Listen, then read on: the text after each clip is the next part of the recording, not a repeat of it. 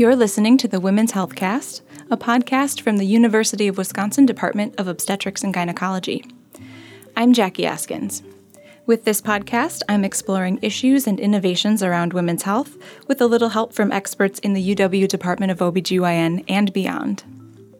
Caesarean deliveries, or C sections, are incredibly common, with nearly one in three babies in the United States delivered via caesarean. Sometimes the procedure is planned in advance, and sometimes it can be a surprise. On the next two episodes of the Women's Health Cast, I'll be talking to Ryan McDonald about C sections. In part one, Dr. McDonald walks us through what happens during caesarean delivery, potential risks or complications, and how he helps patients get ready for the possibility they might need a C section. Dr. McDonald is an OBGYN and assistant professor in the UW Madison Department of Obstetrics and Gynecology. I'm very pleased to be talking to Dr. Ryan McDonald today about cesarean sections. Dr. McDonald, thank you for joining me. It's my pleasure. Thank you for having me. So, C sections or cesarean section deliveries, they're among the most common surgical procedures that are performed in the US. Uh, what is a C section? You're absolutely right. They are a very common procedure. Um, they're actually the most common operating room based procedure done in the United States. There currently are about 1.2 million cesarean deliveries in the United States every year. Um, a C section, also called a cesarean section, is a surgical delivery to remove the baby from a mom's belly through a cut in her abdomen. Um, it's uh, there are several reasons why people can need C sections, um, but usually they are uh, they, they occur either as a planned surgery or someone who has attempted to labor and then needs to undergo a surgery. Um, and so there can be some differences in what people experience based on what led up to them needing surgery. That said, the steps are pretty similar. So, what are the steps? What happens during a C section surgery? The first thing we have to do is, is give a woman a way to be sufficiently numb to do surgery. Mm-hmm. So, generally, that's done with a regional anesthetic. That means uh, a medicine to make them numb from their chest down so that they can be awake but not feel pain. This is done by an anesthesiologist, generally in the operating room, and it takes typically about 15 minutes or so.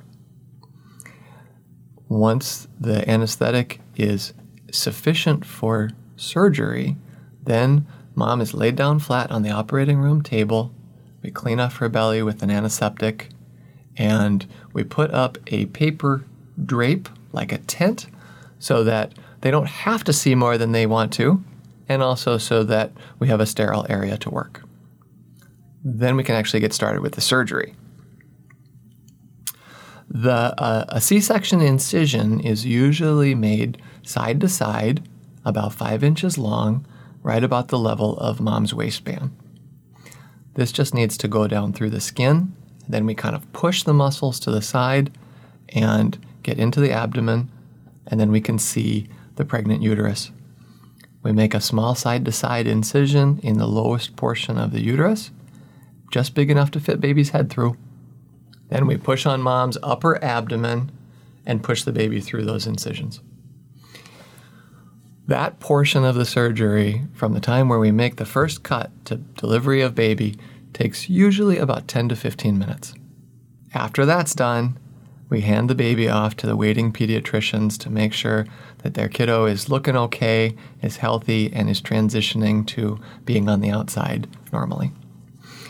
While that's happening, the surgeon is continuing to work. We still have to wait for the placenta to come out, clean out any fluid, or bleeding, and then start putting all the layers back together. And that takes between half an hour to 45 minutes to get everything kind of repaired. When we're all finished, there the skin is closed and there is a sterile bandage placed over the incision. So that's a really thorough, I think, overview of what the procedure is like. Uh, earlier, you mentioned some um, circumstances during labor that might lead you to recommend a an unplanned C-section. What could some of those circumstances or conditions be? Sure.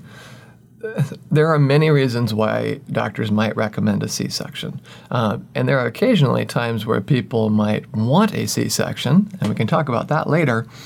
But when a surgery is indicated, meaning a doctor recommends it, it's generally either because the doctor feels that it would be safer for the mom or the baby or both.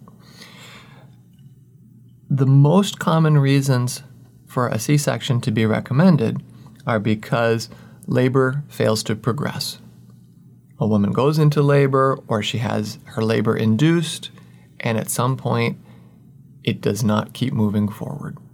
And that can happen earlier, like when a woman is four or five or six centimeters dilated, or it can happen later after she's been pushing for several hours.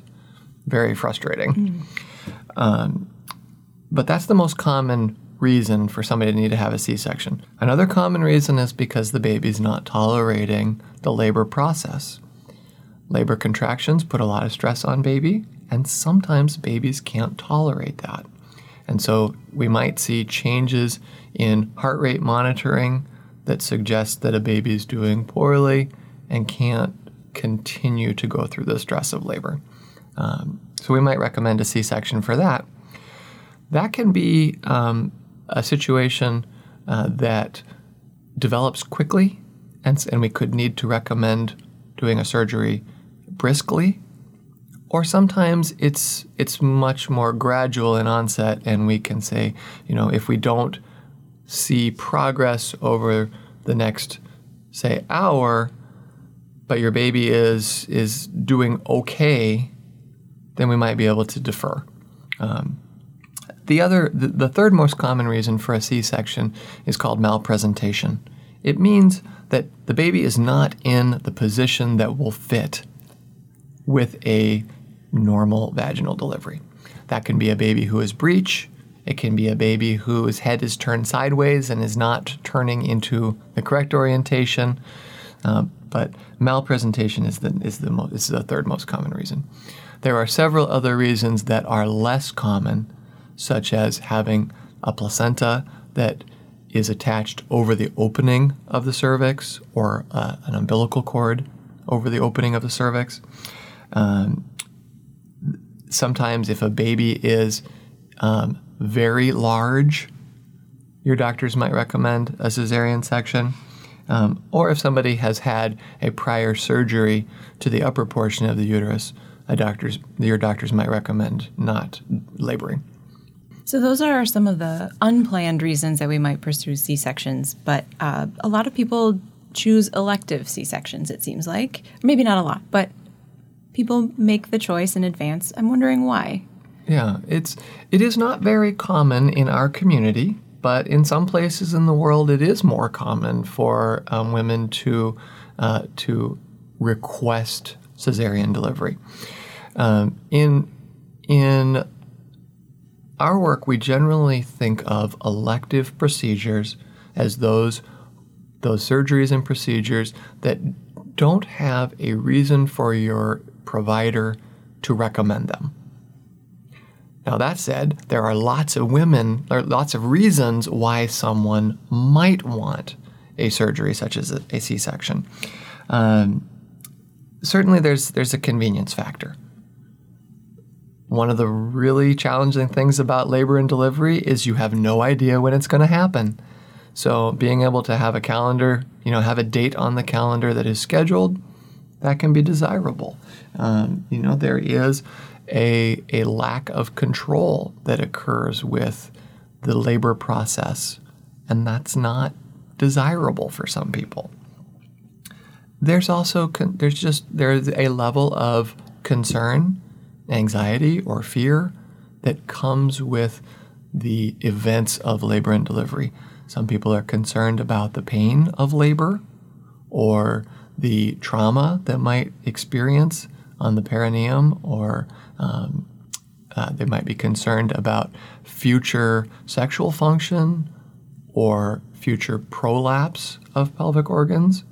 Um, and some people are concerned about actually needing to have an unexpected surgery or a procedure like a forceps delivery. And so they would prefer to have a controlled, scheduled delivery. Um, so there can be several reasons why people ask. I would say the most common thought process among women who desire C section, though, goes something like this There's some risk to my baby if I have a vaginal delivery, and it's really hard for us to control that. There's a little bit of risk to me if I do a C section, but I would ultimately rather take the risk on myself and maybe have a lower risk for my baby. So, the most important thing for people who are considering asking for a C section is to just plan to work with your providers. A C section is still a kind of a major abdominal surgery. It's not nothing. It certainly it's, didn't sound like nothing in your description. So, certainly not. Um, what are some of the risks or potential complications for mothers? Yes, I, and to be very clear, this is a major abdominal surgery. There is there's there's nothing to be taken lightly about that. It is a surgery that is very common and that we are able to generally do very safely for moms and babies. Um, but anytime we do a surgery, there are some risks, and you know we're in this case we're doing surgery on a pregnant uterus which has a tremendous amount of blood flow, and so one of the major risks is bleeding about 2 to 4% of moms who have a C section will ultimately need a blood transfusion or some additional procedures to deal with extra bleeding. Fortunately, when a woman is pregnant, her body has made extra blood to help accommodate some of that loss. The other common risk of cesarean is infection. For a woman who has not been in labor the risk of an infection that develops in the uterus or pelvis is about 5%. That's about one person out of 20. So that's pretty high, and that's even with modern antibiotics and surgical techniques to minimize infection risk. The risk goes up even more if somebody has labored first. So infection is one of the things that, that we're particularly concerned about, and, and we both try to prevent and keep a close eye out for so that we can treat early afterwards. The other risks are fortunately much more rare. One thing that can happen is injury to other organs for mom in the area of the uterus, most commonly the bladder, because that's right near where we're working. About 0.5% or 1 out of 200 people will have a bladder injury. If that happens, we can usually identify it right away, fix it, there's not much long term problem from that. Um, the other thing that can happen, which is fortunately very rare, is moms can get blood clots in their legs or their lungs.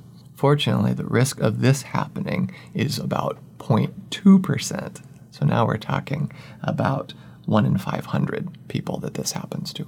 And we also do things to try to prevent this for all people having C sections.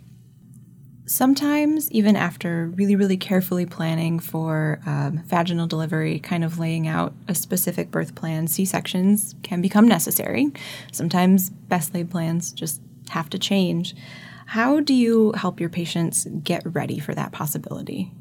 I think one of the experiences around the anticipation of delivering a baby uh, is really complicated but really fascinating clearly a woman or a couple are going to develop thoughts about how this is going to look and what they might want their birth experience to be.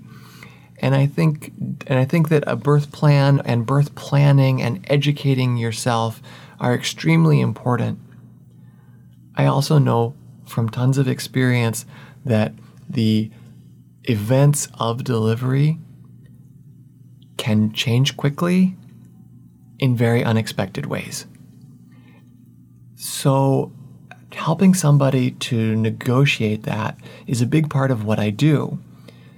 I think that not only am I foremost responsible for mom and baby's safety, but the next thing I'm doing is trying to manage their expectations. I think that starts prenatally. Hopefully, people have been through some kind of prenatal education, maybe like a birth class, or working with a doula, or um, or having been to other people's births, or just gathering information from reliable books and experienced friends and family. This also feels like a wonderful time to mention the Centering Pregnancy program that we offer at UW. I think that I I completely agree.